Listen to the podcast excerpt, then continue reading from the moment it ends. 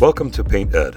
PCA provides painting contractors with connections they need to grow their business. To find out more and to become a member, visit PCAPainted.org. Find more great content like this on PCA Overdrive. A subscription to the platform is included with membership. For all of you non members out there, sign up for a free trial. PCA Overdrive is available on the App Store and Google Play. Good morning, everybody. We have an awesome show for you today. I am Nick Slavik. I'm the proprietor of the Nick Slavik Painting and Restoration Company.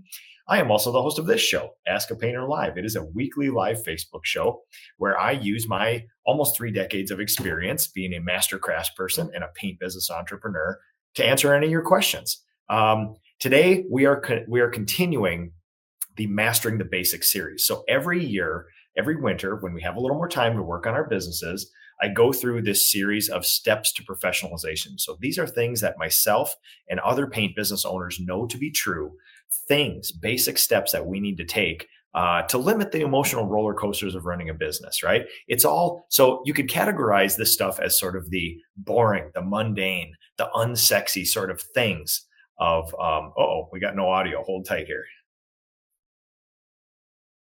Do we have any audio on Facebook?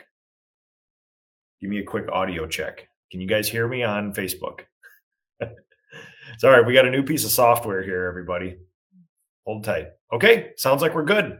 All right, Lily's property management. Sounds like you need to turn up your computer. So, all right, here we go, folks. All right, back to the show here. Uh, we go through the steps to professionalization, right? Um, so, these are the things that we all have to do to run professional businesses, right?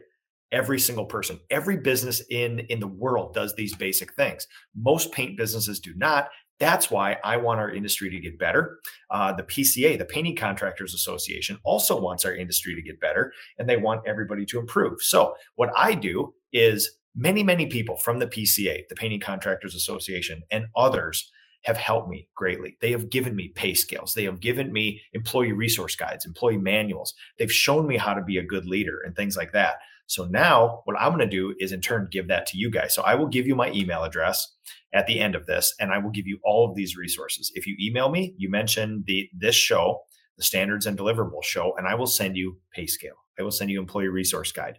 I will send you goal setting and review meeting. I will send you all this stuff that's taken me a decade uh, to craft uh, because I care about this industry. I care about you, and we're all going to make this better. So, as always, folks, right now we got a bunch of people watching. We're dual streaming over on Instagram, uh, on Facebook, and on TikTok. Right now, what I want you guys to do is share this stream on Facebook, get it in the groups, get it in painting contractors, get it in cabinet refinishing, uh, get it in paint ed, get it all over your feed, share in your feed, share in your story. Instagram, share in your story if you're able to repost it this is the kindest thing you can do for me, folks. If you like what you see here, we need to attract other people. If you also like what you see here, the Painting Contractors Association, there's a link in the show notes uh, on Facebook. If you want formal training in this stuff from people like me, you can actually join a cohort of eight to 12 people. And there's a facilitator and there's a learning management system where we teach you all the steps to professionalization with other people at your stage of business in the PCA. That is called PCA's business training. You can go through the foundations course, the accelerator course, or the legacy course, and it's all there for you guys. So, the kindest thing you guys can do for me, the kindest thing you guys can do for me is share this show, get other people involved. Um, I truly, truly want uh, what has been given to me in this industry, which is people helping us, people helping, making better lives. We can take care of our families better. We can take care of ourselves better. We can take care of our community better.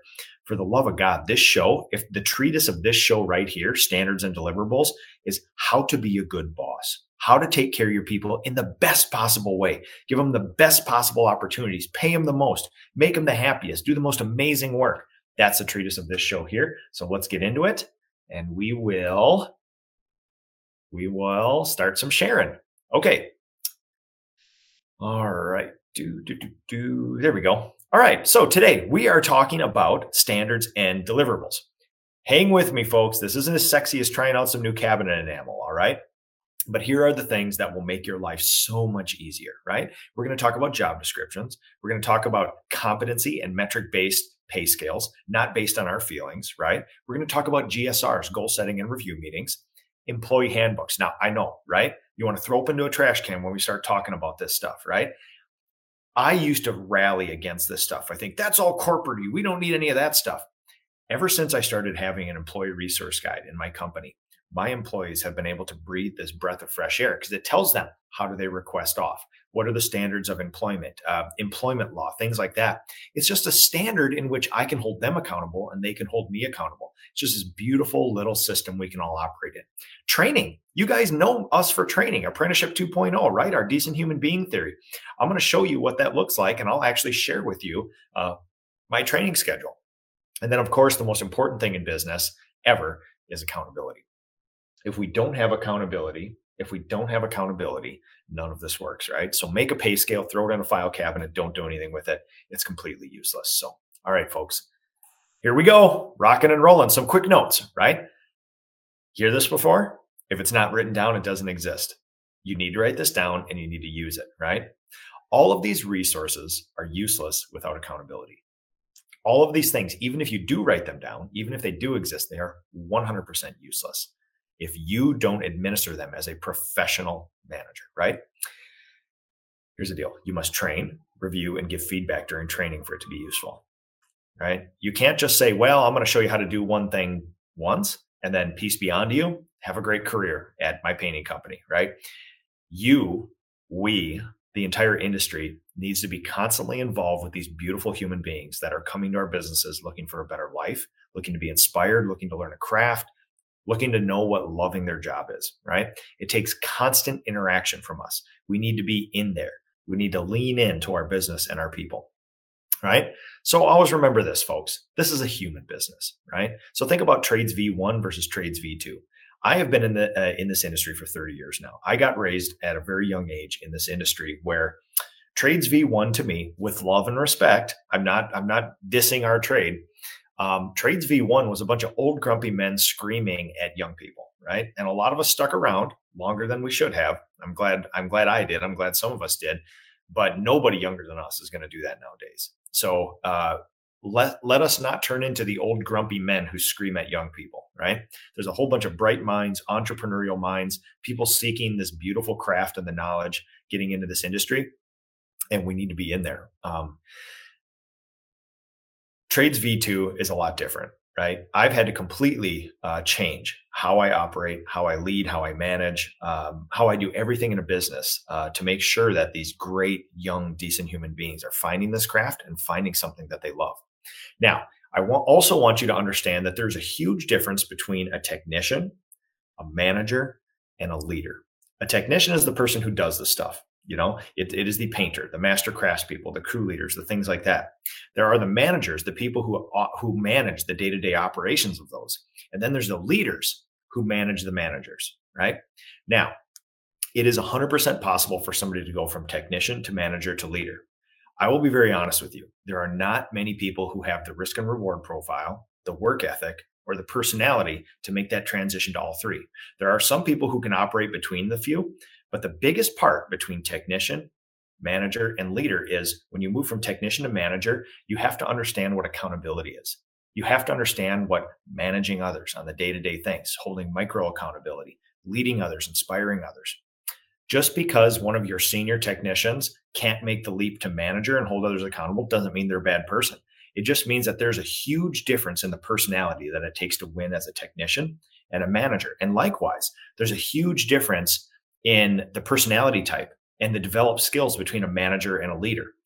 The problem in most paint businesses, we are technicians. We always start as painters, and then we become leaders in the business, and we completely forego and forget that manager part. That manager part is very, very important. The most successful home service and trades based businesses in this country are ones that do management very well. Now, everybody throws manager. Somebody's been around their company for five years, so they call them a manager, right? A manager is a very specific thing. It's somebody who holds the day to day accountability, who can be consistent, not extreme, who can look somebody in an eye, lean in. If something's not right, they immediately go over to that and start addressing the problem. They listen, they take in information, and they start making good decisions and they take care of their people. If we're going to be honest, everybody, most of us are great technicians and pretty good leaders We completely forego the day to day management because we're just goers, we're technicians. And then we got we're visionaries. Our heads are in the clouds, and typically visionaries aren't great at management. So I just want you guys to know that um, in the transition of my company from this, you know, grower, founder, scaler, firefighter sort of type into a large, professional, stable, consistent company, I've had to completely change what I do. Yes, I am the leader of this company, but I had to completely put on a different uniform and become the manager of this company where we're not doing we're not doing extreme things anymore. We're just consistent. We're in there every day managing all the little levers, all the little things, supporting all your people on a micro basis, not a macro basis once or twice a year. So, again, traits of a good manager are consistent, not extreme, day to day, hour by hour, minute by minute, consistent. You're inspirational, right?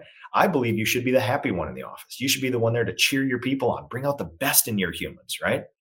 You got to have proper emotions. It is not wrong to show emotions as a manager and a leader, but you got to have proper ones. A lot of times we have this hair trigger, this knee jerk reaction to either offer solutions or reprimand people. Um, a good professional manager should should pause, should be considerate, should ask a lot of questions, and maybe sometimes just pause and think for a second.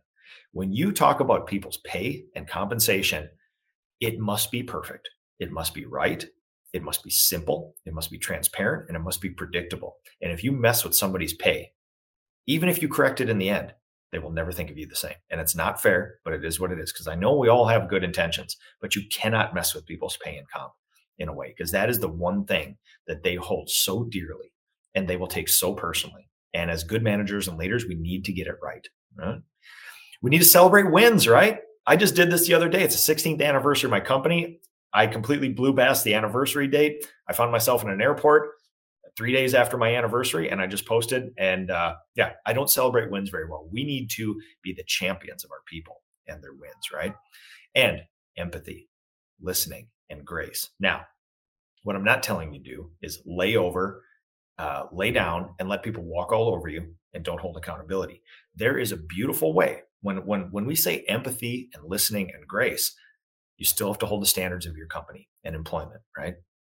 People can have a lot of feelings all over the place, but the most important thing is that we pause and we listen and we ask questions before we just knee jerk reaction and offer people all sorts of solutions, right? Job descriptions. That's the first big one right here. Okay. So, number one, we need a job description. Um, worst case scenario, uh, uh, a year or two ago, I was contacted by a painter in Pennsylvania and said, Hey, I hired somebody. And a couple weeks in, they refused to get on ladders over six feet tall. And this guy was just incessant. He was so angry. It's like, I hired this guy.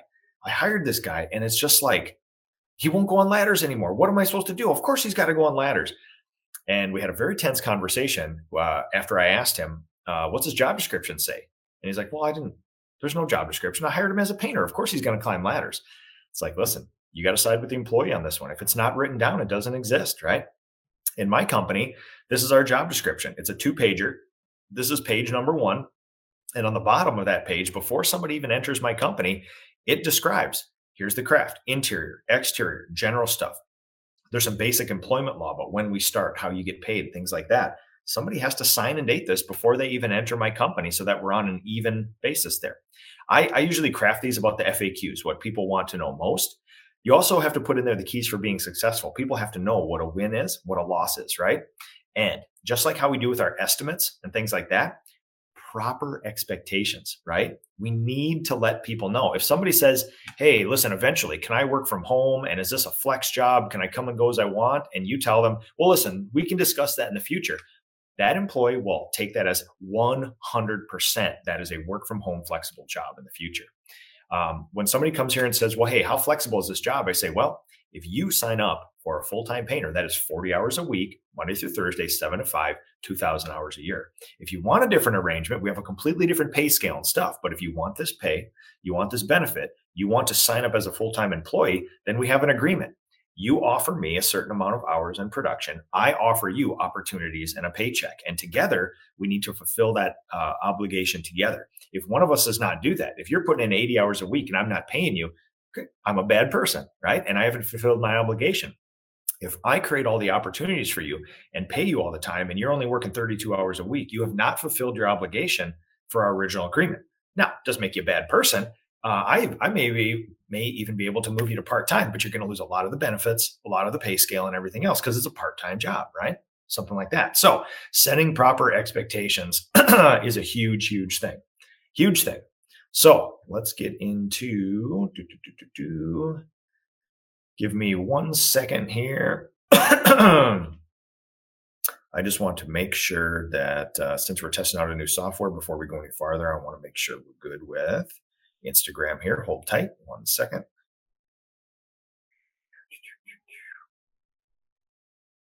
Pause for just a second. Uh, on Instagram. Nice. Thanks everybody for watching on Instagram. Uh, I do appreciate you very much.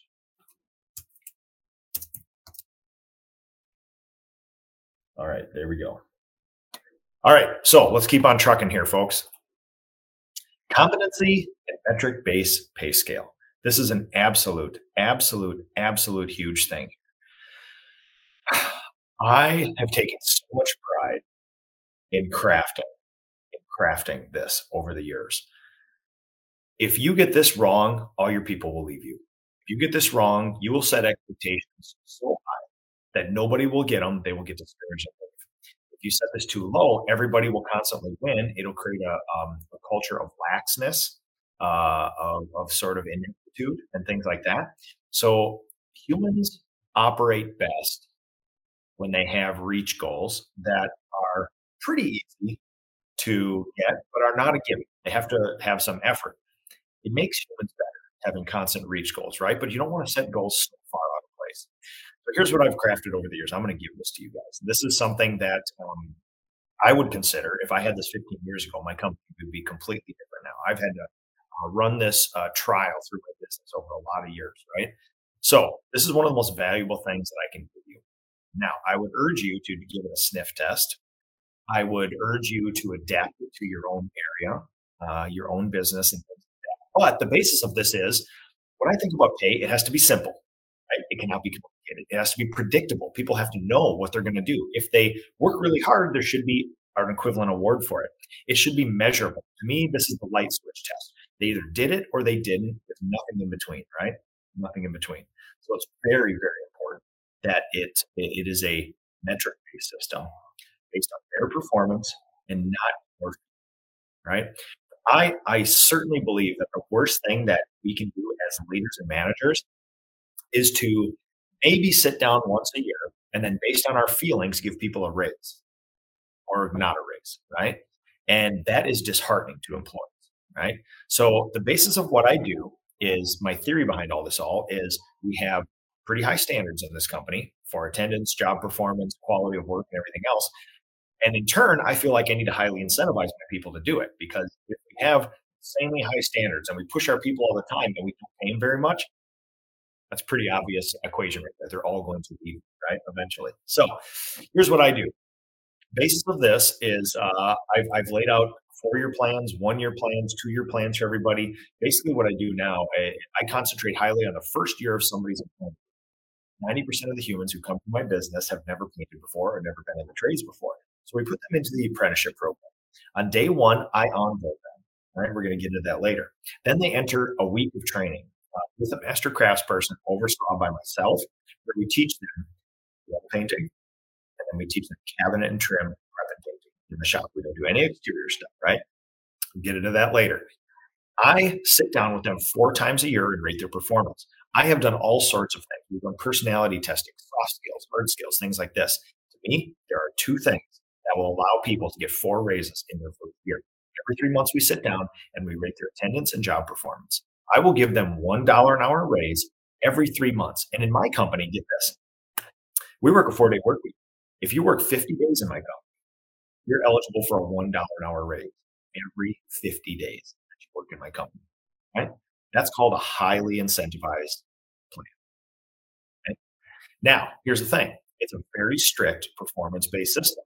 You have to work 2,000 hours a year. Basically, that's 40 hours a week, 50 weeks a year. We assume you have two weeks off you have 52 Fridays off a year and everything. Oh, let's see. Tom Schuster. Sound is going from clear to sounding underwater. Please let me know, everybody else, if you guys are having the same experience here. Uh, I want to make sure you guys are all getting this. And on IG, give me a quick sound check too. I just switched a setting here. Um, tell me on IG if you guys can hear me okay. All right. So do, do, do, yeah, we're running my Rode mic through something here. Okay, sounds good. It sounds like some people are having some unique interactions uh, with some of the sound and video here. Uh, otherwise, everything looks okay. All right. So um, now, most important thing about all of this is that it is their performance and not your feelings. Right now, what I will what I will tell you guys is that some people have some very adverse reactions to seeing this. Most humans including us, have never had a job where your performance was purely quantified, right? So typically, how it works is you're, you're working at Target as a cashier, and then once a year, maybe you'll sit down with some manager that you really have interaction with, and they will tell you, "Hey, you've done okay this year. We're going to give you a dollar an hour raise." And you're like, "Okay, thanks. Uh, what can I do for success next year? Keep it up." And there's not really any metric based stuff here. Or you sit down with that same manager and they go, you know what, your attendance has been a little spotty, and you know what, we feel you could do a little bit better, so we're not going to give you a raise, but try again next year. And you will probably get angry and say, well, listen, I felt like I've worked very hard and I felt like my attendance is good. What can I do next year to improve this? To go do better, right? That is a disheartening way to treat your employees, right? We need to be better than that. we need to be much better than that. So here's what we have to do.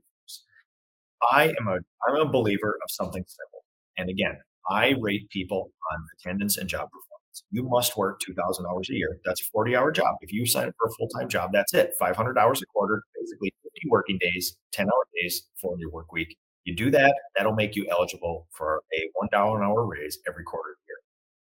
Now, the other part about that is job performance. We come up with uh, project budgets, and I'm gonna I'm gonna show you the exact formula later on in the show. You must hit that hourly budget 75% of the time. I've messed with all these numbers. We've gone as high as 90, 95%. We've gone as low as 50%. And what I found is that if all of my craftspeople all of the time hit 75% of their hourly budgets, the times they hit and go over make up for the times they don't hit and go under. So they will we will still achieve the goals of the company, getting 45% gross profit and, and all that stuff. We'll hit our revenue and profit goals if my people hit 75%. If they go under that, now we have a problem. Now we're not going to do that. So um, we basically, I'll, show you the, uh, I'll show you the formula later. But there's an hourly budget for every project, and you either hit it or you didn't. And it's a thing that they know because they make a project plan every day, and we we obviously help them with that. Now, in my company, there are three ways that you can interact with your pay scale in my company. You fall into three buckets. The first bucket is you've worked at least 500 hours and 75% of your jobs hit, you are going to get a dollar an hour raise. There's ones where you didn't get 75% of your jobs and you didn't work 500 hours, but you didn't fall below missing more than 8% of the time or 65% of jobs, you keep your job, but your little coaching. If you fall below, if you miss more than uh, 8% of your, of your attendance like that, and which basically means you're missing another two weeks out of the year, uh, and you fall below 65% of your jobs hitting um, uh, their, their hourly budgets, we put you on a performance plan with an end date and you have to improve your performance. Otherwise, you can't be employed here, right? So that's our way of, I don't want people to leave my company, but at the same time, if you have a very low performer or maybe somebody that doesn't meet your core values, they're going to drag everybody else down as well too.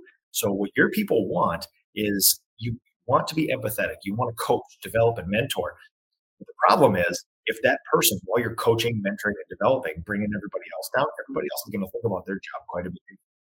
So you have to have a very quick way of saying, is the standard of the company. If you don't meet it, I'm here to support you, but you have to meet that standard. Because I will coach you till the end of time. The problem is you're going to start affecting the other people that I know in this company. We can't have that. So in, in, the real world out here, I would pour endless resources into you. The problem is I'm going to lose my beloved people if we do that. So that's what we're going to do. Uh, let me go through a question here. Scott McDowell, have you found, hey Nick, uh, have you found more of a challenging getting a painting veteran incorporated into your organization versus molding somebody new? I found that with some in the past, you give an inch and they take a mile. Maybe the age gap between myself and the help, just an observation. So here's the deal.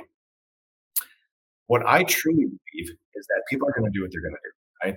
You can have an amazing human being, but if they're going through mass personal chaos, in life, they may not be a great person fit. So here's what I believe, Scott. If you don't have a job description, a pay scale, a goal setting and review system, a performance based metric, an employee resource guide, a training process, and somebody doesn't work out, it may be due to you not having those, right? And setting proper expectations. But if you have all these things and you hold people accountable and you train them and they still don't work out, they were never going to work. The best part is they're going to fall into one of those three buckets. And immediately, if you take on, all right, we've all we've all heard about the proverbial crusty old painter that comes to us with 20 years of experience. They're perfect. They do everything. They ask for a lot of money. Right? We we offer those people a lot of money too. If you say you have 20 years of experience, you can produce at a certain thing. I'll put you on an elevated pay scale, and then uh, there's a probation period for every one of my employees you have either between you know 14 and 30 days to show this improvement. And if your attendance is not there and your job performance is put you on a performance improvement plan. And if you have one week to fix it, and if you don't, you're just gone. And and so it takes all the feelings out of it. It's all metric based. And so Scott, whether people give or take a mile, honestly, what I do know is that I can never predict that. You may be able to sniff out a little bit, but I've been wrong in the past about that sort of thing too. So really the best thing you can do is set proper expectations, get it in writing, hold them accountable, chart their improvement. And if they make it, they make it. And if they don't, guess what? It was a great trial. Shake their hand and say, peace be on you, right? Something like that. But you have to get the feelings out because there's nothing. The peak business owners are super caring, super loving, and they derive a lot of their self worth from the happiness of others. That's unique in our industry. And uh, no, no greater example of that is when one of our people that we've poured our life into shows a blade up, doesn't do a good job, doesn't follow the standards, even though we've trained them, we've given them everything. Problem is, you need to remove the emotions from that and just say attendance and job performance. Right? That's my goal. So, Scott, um, please email me at the end of this. Get my resources, get those in your business, and magically copy yourself with less friction. So, okay, so, performance based pay, project budgets. How do we actually hold people accountable to project budgets, right? What you cannot do is say, you did a good job on that one, good. Or you did a bad job on that one. And the problem is, if that person hustled ass and did an amazing job and you said, that still wasn't a good job, you need to tell them why. There needs to be a metric based system there, right? So, what we do is this there's site budgets and shop budgets. And uh, this is my journey, my work order. There's a little bit of math here. But this is a very simple way to figure out how long a job should take you. You can insert any of your numbers here. I'm going to show you how my company does it. So site budgets. We take the revenue from the job. This is the number that you're going to charge the person and that the person's going to write the check out for you. You're going to minus materials out of that because when we think about how many hours a painter gets to do a job, they don't get the budget for materials as well because my project managers are in charge of all of the materials, things like that. So what we have to do is remove materials from there. Now, you may say, Nick, we're starting a project. We don't necessarily know how much materials we're going to use in this project. Here's the deal the industry standard benchmark is 15%. So, what I do is you take the revenue minus 15%, 15%, and then what you want to do is divide that number, that, that dollar amount, by how much revenue per hour you would like to make. And here is where the secret sauce comes in, which is great. Call it a million dollars an hour. Well, nobody's ever going to hit it.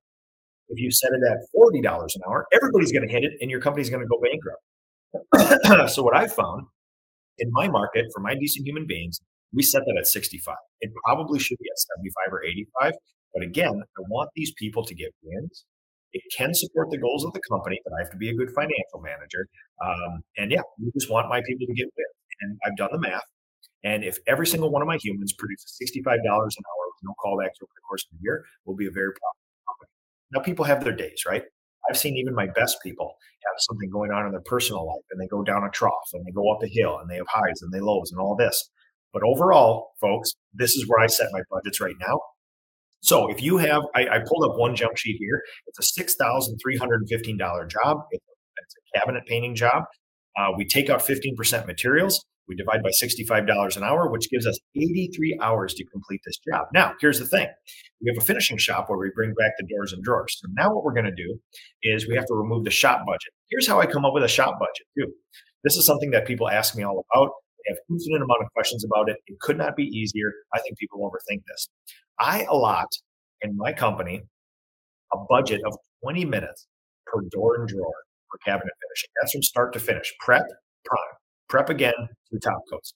front, back, all the sides, 20 minutes per cabinet door. If you have on this particular kitchen, it was a small kitchen, 27 doors and drawers. Uh, we took 27 doors and drawers times 20 minutes per door. Then we divide by 60 because we need an actual hour count, not minute count, right? And that, oops, sorry, go back, go back.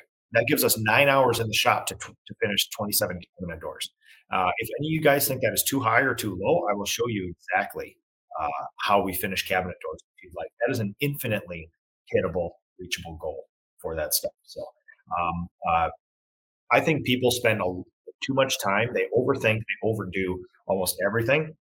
Um, if so, the thinking is if you had if you had four sets of cabinets in a shop of one person, you know, beautiful, pristine, highly efficient shop, they could do four 27 door and door sets of kitchen cabinets in a week. Um, that's uh, just over 100 cabinet doors. That is infinitely doable with somebody with a professional finishing shop and 40 hours of time. 100%. If all they had to do, they have sanders, they have all the surf prep stuff hooked up to HEPA stuff, they have uh, inspection lights, they have downdraft tables, they have mobile racking, they have a spray booth, they have a drying room. That is infinitely doable. And I can show you guys exactly how we do that if anybody has any questions about that stuff. So, but that's how we do it, folks. Uh, for passage doors, too, people ask me about passage doors. We allocate 45 minutes of time for passage doors. We rotisserie them up, we put them on the rotisserie, put them in our uh, fast rack equipment, stuff like that. So the the same the same thing goes for that, which is we if, uh, if we have 18 passage doors times 45 minutes per door divided by 60, 18 passage doors should take you about 13.5 hours in a professional job, start to. Okay.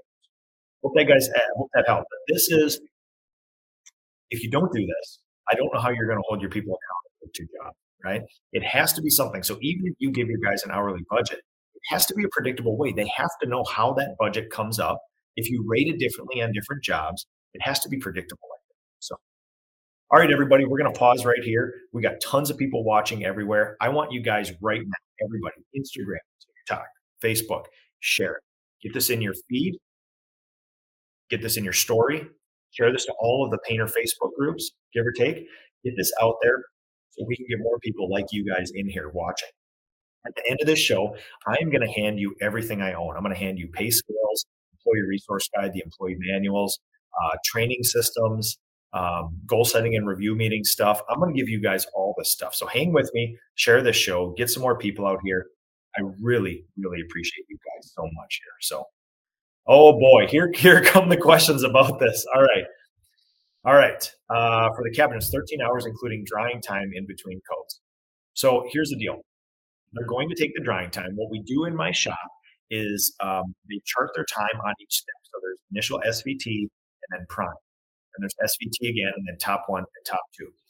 That person, if they're touching that cabinet, their time is allotted to that cabinet.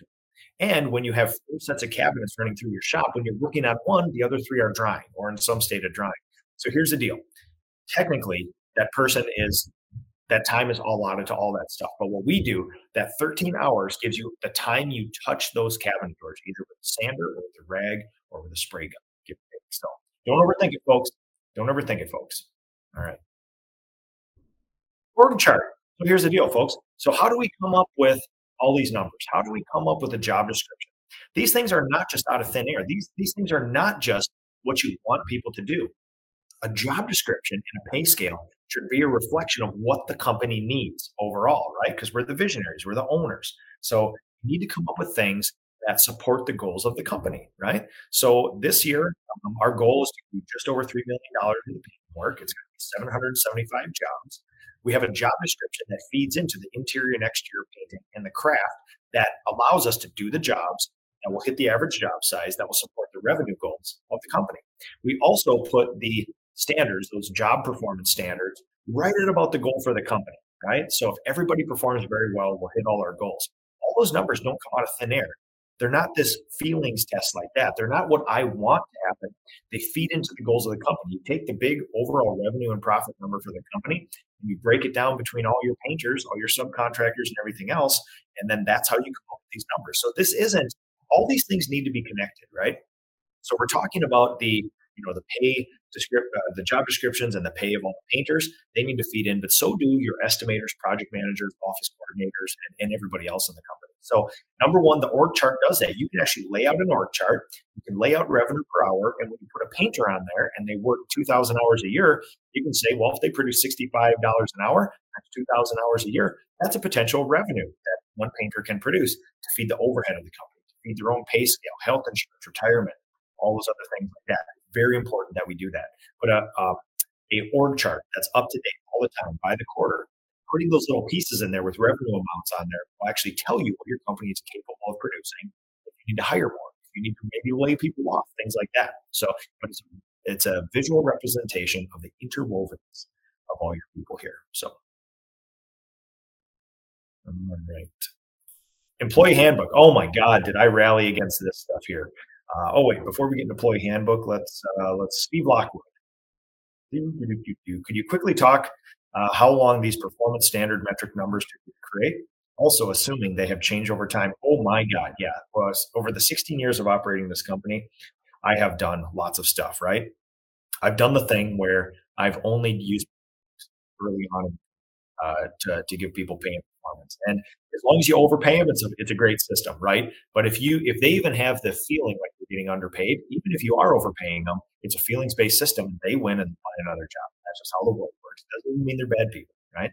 So um, really, it took me about five years of crafting, getting data, job costing, um, and looking at you know uh, in, in, the real world, pay people whatever you want. But the problem is there's the thing called market and if uh, landscapers in the summer pay people 35 bucks an hour, and you're only paying people 18 to pay they may take that job and you may tell them, hey, that's only a four month a year job in Minnesota and you're going to get laid off, right? They're going to work you like a dog. They're going to work you 14 hours a day, Sundays, evenings, all this stuff. And somebody will say, guess what?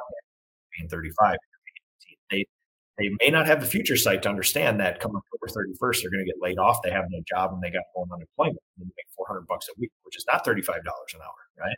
But that's a real world out there. So uh, we need that's why in my pay scales, it's important that I lay out a long term path to show them pay benefits and things like that. So yeah, I've I've stripped it down. The the pattern of my pay scale over the years. I used to do a whole bunch of stuff that painters sometimes couldn't right? That wasn't really predictable. It was meaningful to me, but not to them.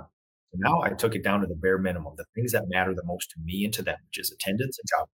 That's been the strategy there. So Justin Cowell, sorry I came late. Do you still use ScuffX or do you find gallery series more profitable with the quick dry times? So here's the deal use whatever coating you want. The management of the humans and your standard operating procedures and the management of the standard operating procedures lend more to profitability than product choice? So I've used both. I love both. Uh, currently, my company uses ScuffX. Gallery is brand new. I don't change my SOPs quickly at all. Uh, when we implemented Scuff years ago, it took me two years of testing and trying before I changed it because my standard operating procedures are the standards. I do not willy nilly change those things. Okay. All right, everybody. Thanks everybody for watching on IG too. Love it, love it, love it, love it. If you haven't already, share and let's get going here. All right. Employee handbook. Sweet Jesus, did I rally against this years ago, right? That, oh my God, this is corporate corporate Nick. I got an employee handbook, right? And I always thought it as like a weapon that businesses use against their employees. And honestly, most really crappy businesses do use it as a weapon against their employees. I see it as a complete asset for my employees. It basically tells them all the things that they're allowed by employment law, all the policies of the company. So if they have a death in the family and they want bereavement leave, it actually just lays it out. They don't need to come to the boss and ask, right? Because if they have to ask and it's not written down, now it feels like a feelings based thing, a feelings based thing, right? Now they have access to it. They can look it up. It's a 32 page document in my company. I'll give it to you uh, and you can use it for yours. It is a combination of just basic local, state, and federal employment law. But then there's also some stuff that's specific to us, like paying weekly, and here's our pay scale, here's what accountability looks like, and here's the interaction of crew leaders, project managers, and things like that. But it's setting proper expectations, right? Now, I will say this you can't just have them willy nilly signing this because you know nobody's going to pick this stuff right? It's just like our Apple iPhone agreements. How many of you sat there and read a million pages of the Apple iPhone agreement? We don't do it, right? I also know our, our uh, clients probably don't read our entire contract, even though it's one page. I also know that perhaps some of my employees have not read all 32 pages, every word of this thing. You cannot wield this as a weapon. This is an asset. This is a common ground. This is a thing that you all can agree on, uh, neutral ground in your company that helps them and helps you. It just sets all the expectations and it keeps them accountable and holds you accountable to all these things. So just understand that if you wait for somebody to trip up and you print this thing off and, and shake it in front of their face, you failed as a manager and a boss, failed as a manager and a boss. It needs to be trained. If somebody does something against the guidelines, whether it's a core value violation or a technical violation, coaching, mentoring, mentioning it, getting it right, sort of going through that process of sort of like, you know, to say, hey, you know, uh, when this thing, uh, the standards of the company is this. Or if you want to request time off, here's the standard. You didn't do it this time, but I'm here for you. If you've got any questions, we'll do it together. If they keep doing it, now you have to, uh, you may have to act on employment formally counsel, things like that. So, um, now here's the thing. This is not a feelings based document, right? I use it uh, to craft the goals of my company. I want to be legal and then some uh, based on local, state, and federal law. And every year I get this review. And in the last couple of years since COVID, I've had a lawyer review it a couple times a year to say, I want to be fair. I want to be even a little more like there's a line where here's what you can do legally as a boss. I usually err on the side of a little bit of grace and forgiveness because one thing that we legally do in Minnesota is force mandatory overtime and fire somebody if they don't take it. That doesn't feel great. Uh, it's not going to be great for your employees it would be nice to do sometimes to get some more projects done, but it doesn't create a great culture. And so there are some things that are legal that you shouldn't do as a boss. And, and, you just have to be careful of those things. So to me, this isn't what's the minimally viable thing I can do to be an employer. And I'm just going to do that. You kind of got to give it all a sniff test and then uh, choose where your core values are at. All right, training. This is a big one, folks. Here, uh, uh Scott McDowell. Before we jump into this one, Thanks for watching, everybody. We got a ton of people watching this morning. This is absolutely awesome. Uh, at the end of this show, I will give you my email address. And then uh, if you email me and remind me of this show, 392 or Deliverable, I'm going to send you everything you see in the show right now. All the templates, everything else. People have helped me in the past, and I'm going to help you. Uh, that's my, that's my uh, offering to you guys. When you started out, did you have biweekly pay structure or bimonthly uh, for give the time before or do you pay weekly I did uh, so biweekly and bi-monthly is basically the same thing, give or take, uh, minus a few little hitches in a in a 52 week year. So basically, the question is, do you pay them every two weeks or every one? I started off as every two weeks because I, mean, listen, I don't, I, I, I get paid whenever in this company, right? Um, it also costs less to do half the amount of payrolls, right? It's not the end of the world to pay the extra amount, but when you sign up with a payroll company, they usually charge you per payroll and then per check. So if you have 52 payrolls instead of 26, you, that, that thing costs you twice as much out of the year. Here's something that your employees will never appreciate, never thank you for, but they are appreciative for, which is moving from a biweekly to a weekly. It helps them manage their money a little better. Uh, I've realized that um, a lot of uh, a lot of young people, including myself when I was young, maybe didn't manage their money as well as they could have, and having a weekly drip of money is good. Now, this doesn't make them bad people, right? This is not a value judgment. But when I moved from biweekly to weekly, it was a huge relief to a lot of my employees. Now, here's the thing that I'll never get credit for, which is it costs a ton of money. It costs twice as much to administer a payroll like that. And that's basically me as a business owner taking money out of my pocket, doing a nice thing for them. They probably either don't know it or don't appreciate it. Again, I'm not holding it against them. It doesn't even make them bad people. But it's one of those things that I feel as a boss, it like this could be an immediate benefit for people. Cost me more, but you know what? I'm going to do them solid here. We're going to do and it's just easy. A lot. One of the metrics in my company is weekly numbers, and it really helps with those weekly numbers if you have weekly payroll as well too, which is really good. So, Claudia, how are you? Happy Saturday. Uh, Nick, thank you for all you do. Thanks, Claudia. Appreciate that very much. All right, so let's talk about training, folks. People ask me all the time, Nick, send me your whole training thing. Because people think that I'm going to send you something, a series of videos and quizzes or something, where you then take the thing I send you, hand it to a human, and they're a perfect painter at the end. Folks, I'm here to tell you a very unsatisfying answer. Success of your people is due to and the people around them who train them every single day. It's not a document, it's not a video, it's not a quiz, it's not a test. Those can be great. You can use those things. But what you're going to find is that it's the day to day human act, interaction, the mentoring, the coaching, the developing, the inspiration that does it. So I have a one week training schedule laid out here uh, on my computer, and uh, we have an SOP that we train to, right? So my theory is that we don't have endless time to train people, right? So I train to the majority of what we do, the low hanging fruit. So what you're going to see is that in my company, we do tons of interior work. We do tons of exterior too. Um, a lot of our uh, exteriors are mainly uh, trade partners and subcontractors, but a lot of the stuff we do is very high end interior finishing, ceilings, trim, cabinet, things like that. So in the one week that people are here, we train heavily on the walls, wall painting, prep, two top coats, deep prep, that sort of thing.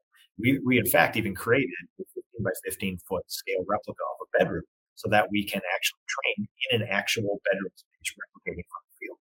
Uh, we also have a fake kitchen and a fake bathroom. Uh, and uh, we train them on the prep and painting of cabinets. Now, what we don't do is train them on how to stain decks. We don't train them on how to do painting the exteriors. I've just found that, you know, we do interior all year round. We do exteriors only for a short period in the summer. And if they have, to me, exterior painting is more of a mental headspace thing. You kind of either have it or you don't. Uh, but the interior stuff, I like to have all my people trained up. So that's what we do. Um, yeah, and it's based on deliverables and it's based on the standard operating procedure. Remember, uh, the first show this year, standard operating procedures. Uh, we have a 22 step process walls in a bedroom. We train part of those 22 steps.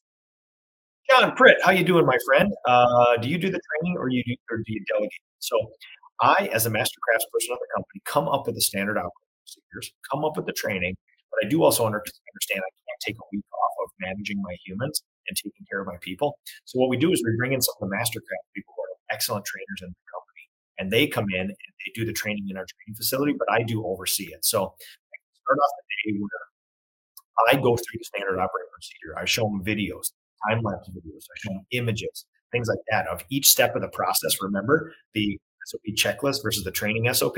This is where we take out those 62 page PowerPoint presentations, videos and time lapse and all this other stuff. And we show people in a training setting, a video setting, how to do it. And then we go downstairs and actually walk them through the steps. So it's a combination, but I don't do all the so you know, I have amazing humans that do that with me here. So Jessica Galloway.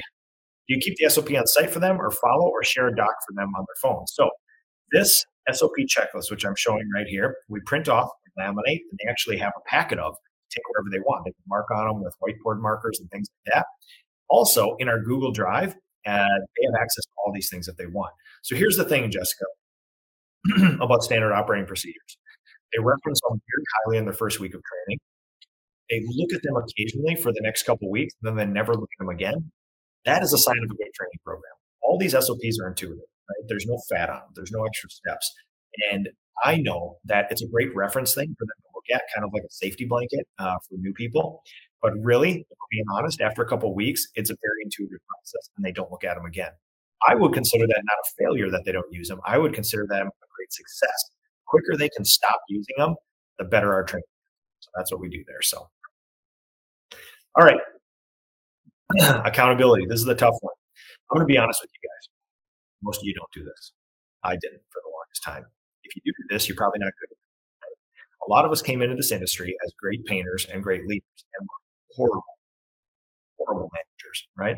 We don't want to do the micro things. If somebody's late, we don't want to sit there and talk to them about why they're late. It's like, oh, come on, just be just be on time so we can get the, to the goals of the company and I can pay you things like this. But best managers I've ever seen, the best painting companies I've ever seen, have a very consistent manager that's there handling the day-to-day operations, every little thing. Now, you you may say that this is micromanagement. It is not. It is great managerial support. A lot of times we fall into this thing of I've heard so many times, and I get the feeling that if you work in your own business, if you do anything, you're a sucker. You should be having a blue drink on the islands, and, and everything should run itself. We also get the thing of, well, listen, I'm the visionary. I should be setting the goals, and everybody else should just show up on time and do everything right. You shouldn't micromanage. You should just delegate. If you're not good at something, have somebody else do it. That is you're not good at the admin side, you need to create all the admin stuff. Who else is going to do it for your company? If you want to be a big boy and big girl and own a business, that is your responsibility. You need to create these systems. Now you can ask for help, right? But the day-to-day administration those things you need to do. You can hire somebody else to do it, but then the problem is you can hold that person down. and there's not very many truly great managers on this earth. So what's the chances you're going to find a manager for your little painting company to do that? You still need to, every time you replace a task that you used to do with somebody else doing it, you have just given yourself the new task of holding that person accountable, managing, developing, training, mentoring that human in that task, right? Instead of me doing the job costing now, I sit down with intern Jack for a half an hour a week and review every paint order, every labor hour, things like that, right? Just because intern Jack does the job costing now doesn't mean that I never do it and I never forget it again. It has to be correct. And you are the manager. Huge, huge ask of all of you is this is an unsatisfying answer, unsatisfying question. You need to manage the daily micro tasks of every single human in the company. Right? And you may say, well, Nick, that's not a way to grow and scale a business. Well, guess what? If you get to a five, six, seven, eight, nine, ten million dollar business, you can afford an operations manager or a general manager to do this for you. Until then, I would argue, unless you're past a $3 million company, you probably can't afford this. There's not somebody running your business for you. So guess what? You want to be big boys and big girls and own a business. You got to manage the daily, daily ins and outs. People will thank you for it and your profit will thank you for it. I have the data to prove this, right? That's how we do it. So accountability. This is the secret to bringing your vision to reality the day to day management, the inspiration, the mentorship of your humans. You need to find a system. I don't like accountability. I want people to just show up and do what they're supposed to. And then I don't have to interact with them. I can pay them a ton of money. I can high five them. Have great company parties and move on. Guess what? That's not how business works, right? I need to lean into my humans. I need to manage the day to day tasks. I need to celebrate wins with them. I need to coach them, mentor them, develop them when they don't do the things that this company needs or standard right, but in an inspiration, happy, sort of empathetic way. I found a system that works very well, which is four times a year I get together with all my painters and sit down and review all of the attendance and job performance. Once a week, I sit down with each person in my leadership team and have a one-on-one meeting where we review their numbers. Did they hit their goals or did they not? Facts, feelings, drivers, restrainers, things like that. Um, and then once a week, I sit down with all my leadership team and discuss system-wide sort of things that that are working really well or things that we can improve. But you got to collect data, right? That is a lot. It's not a lot of meetings, right? But it's a lot of meetings. It takes a lot of time out of my week. And I look at my tasks. I'm looking at my um, my email inbox now. There's 150 unread emails in there. Yesterday I had 100. If I do nothing, I get between 50 and 75 emails that I need to respond to a day, right? So every time that I sit down for a one-on-one for an hour, that's one less hours of emails. But the problem is the emails are never going. That one hour I spend with each person on my leadership team, or that one hour that I spend four times a year with my painters is so valuable to make that connection and show that you're leaned in, empathetic, not apathetic, empathetic, not apathetic. That's the opposite. Empathetic, mentoring, coaching, inspirational figure in your business. And nowadays, that's what it takes. It takes constant interaction with everybody. And guess what? After I've after I found a rhythm that works with my personality, I love this now. I look forward to every interaction with my humans. I used to dread it because it was never a defined system. Eh, I didn't really know if it was worthwhile or not. Now I know. I wish I could spend more time. And the problem is I do have my job description like that. So Scott McDowell, solid point seems like a mountain to scale when reaching from sole prop to a mid-sized company. I forget how big a company is before PMs or operations. Yeah, would step on. Yeah, that's kind of how it is. I know people who have done it sooner but it's a big uh, it's a big risk. And you can say, well, listen, I I need to have somebody run my operations. Like, great, that's fine. But the problem is, if you want somebody who's really competent and a proven track record, between 100 and 150 thousand dollars a year minimum, plus benefits and everything else, and you're still going to have to hold them accountable. And most painting companies, if we're being honest, one million, even two million, maybe even three million, can't afford that. They just can't afford a true general manager, CEO, you know operations manager to do that sort of stuff. Um, at least anybody with a proven track record. So it's it's just it's an interesting thing. I know you can. There's a math problem that will prove it, but it's tough. That's a lot of overhead there. And the problem is most of us think, well, if we hire that person, everything will be solved, and I don't have to worry about it anymore. You need to worry about it more because it's not you. Right? You need to worry about it more. So here it is, folks. Here's the email address. You guys can see it on uh, Instagram, uh, TikTok, you guys still don't have a screen share. We're working on that right there. Oh, super. How's it going? Uh, I'm watching through TikTok this morning. Thanks, everybody. Um, so uh, we now have a screen share on Instagram and Facebook, uh, soon to be on TikTok. We're still working through that, but I did find a piece of software that finally worked. I just want to thank you guys for all this stuff. This is my email address right here. If you email me, you don't have to ask for all these things. You can just say, this is show 392, and I want the standards and deliverables, and I will send you all these. Some are in template form, some are in document form, and uh, it's a, the least thing I can do. Now, the challenge is um, typically success in business has some combination of access to information and grit and the ability for us to consistently do it. Here you go, folks. Everybody who's watching, tons of people on IG, Facebook, TikTok, things like that. You now have solved the access to information, right? This is not probably perfect. This is, oh, Bez, how's it going from Northern Minnesota? Past apprentice craftsperson in my company started her own business in Northern Minnesota. Thanks for the screen share on IG. It only took me seven years, Bez. Asha, we got it. We got it finally. So constant improvement, but uh, much better. So, all right, everybody. Here's the deal. Email me. I'll send you these things. I dare you use them. Use them in your business. Your people will thank you for them. These are not punitive things that you wave in front of your people or you, you use to reprimand people or punish them. These are things used to help, right? First time I put a pay scale in five, six, seven years ago, there's a huge sigh of relief in my company because people knew what the potential was for pay here. And they knew that it wasn't a feelings based system like that. So, um, you'll get job description, employee resource guide, onboarding checklist, training schedule, pay scale, and goal setting and review meetings, stuff like that. Now, problem is we have removed the excuse for access to information. And now it's just basically up to you guys to do. So the challenge is, what are you going to do? Right? We're now in December. We're in the last month of the year. You've probably got a lot of feelings, a lot of data about this year. You probably have a lot of big plans about next year. And if I know a lot of people, this is not me getting spicy and pushing back with everybody, but we have all these crazy plans. We have all these lofty goals for next year. And then we get down in the weeds and we don't do the things that professional businesses do. We dilly dally around in the winter. We make a few documents. And then spring comes, we get busy. We. And then we find ourselves back in December thinking, oh, I, I should have put that pay scale. I should have done this. I should have done that. Um, and we don't. And then we don't. And then it's eight years later. We have mountains of stress, roller coasters of emotions, and then we start looking for a job somewhere else outside the painting industry. I will tell you this, everybody. I'm here to help you. I will send you all these documents. EAG painting. Can you share your employee handbook? Yes. Look, look at my screen. Here's my email address. You asked for the standards and deliverables, and I will send you my entire, my entire employee handbook. You change out my name for yours, and you got a great start. Send it by your lawyer in your particular state to make sure that uh, there's not any weird specific stuff. There you go. So, all right, everybody. Uh, I'm going to scan for last questions here. Thank you, everybody, for watching. Great show this morning. Um, while, uh, uh, I'm, while I'm scanning for questions, I'll give you a quick update here. Uh, this has been an amazing year.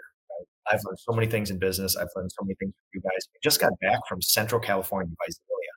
Uh, Joshua Justin, my friend uh, in the industry, uh, Sequoia Painting, really spearheaded a master's class two master's classes during the day there. It was absolutely awesome. I got to meet all sorts of great contractors, most of them who have never heard of me and never heard of the PCA, which is a great group because now we're kind of introducing people to this sort of thing. Amazing entrepreneurs there. Um, Joshua did something really cool too. We had a day of master's classes. We did market rate pricing experiments. So I rolled out the next iteration of that, which is I've priced the same bedroom project all over the country for many years. We've now added cabinets and an exterior as well too. And I will tell you, we are now starting to collect market data for wall projects, for cabinet projects, and for exteriors from all over the country. We had such an amazing discussion after we anonymized, we anonymously estimated all these projects, cabinet project, a huge exterior, and a wall project and I anonymized it and showed them the high, low, and our average, the market rate for the humans in that room in real time. And it brought on some of the greatest discussions we've ever had about that stuff. People saying, Oh my God, I don't know what the hell I was doing. I never would have get that job. And the majority of the room saying, Holy Christ, I got to increase my prices. Right. So it's eye opening. And this Friday, Minnesota, I'm rolling out that here in Minnesota. Uh, we've always done the bedroom pricing experiment, but I'm going to be rolling out the cabinet pricing experiment and the exterior pricing experiment. And here's the thing, folks: I give everything away for free. Not getting that. You got to show up in person. These things, right? This is special for my people who do this in person. Who segment out a day for me. Do this together. So, looking forward to this, folks. Um, we have my yeah the Minnesota Masters class uh, this Friday. If you want to go, talk to your Sherwin Williams rep. We're going to the Graco headquarters. We're seeing all the robots. Sherwin's putting it on. It's going to be awesome. Uh, I have my company Christmas party that night. We have some awesome people coming. Now, Phil Klein and his family's coming from Iowa. We got Chris Mole and his family coming from northern Minnesota. Whole bunch of people. There's going to be a pile of people there. We get barbecued, uh, catered. We're at our local brewery. That's an awesome time there too. Uh, and then over the next couple weeks, I think I'm actually pausing for travel before the holidays. I'm going to get everything set for 2024. We're going to freaking kill it in 20. Uh, we're going to take care of our people like we never have in the past. Um, so many things are going right all over the place, and it's time to share some with people, uh, the mentorship, the development, uh, the future of the company. Uh, it's going to be an awesome time. So, all right, folks, don't forget to email me, to share this show. I appreciate you guys so much.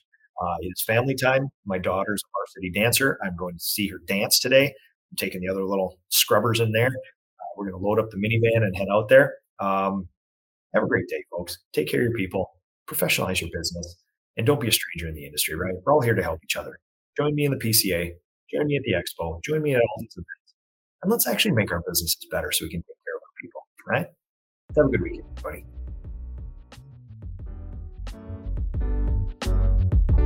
PaintNet podcasts are produced by the Painting Contractors Association and are made possible by members and industry partners. To find out more about upcoming education opportunities or for more information about joining PCA, visit pcapainted.org.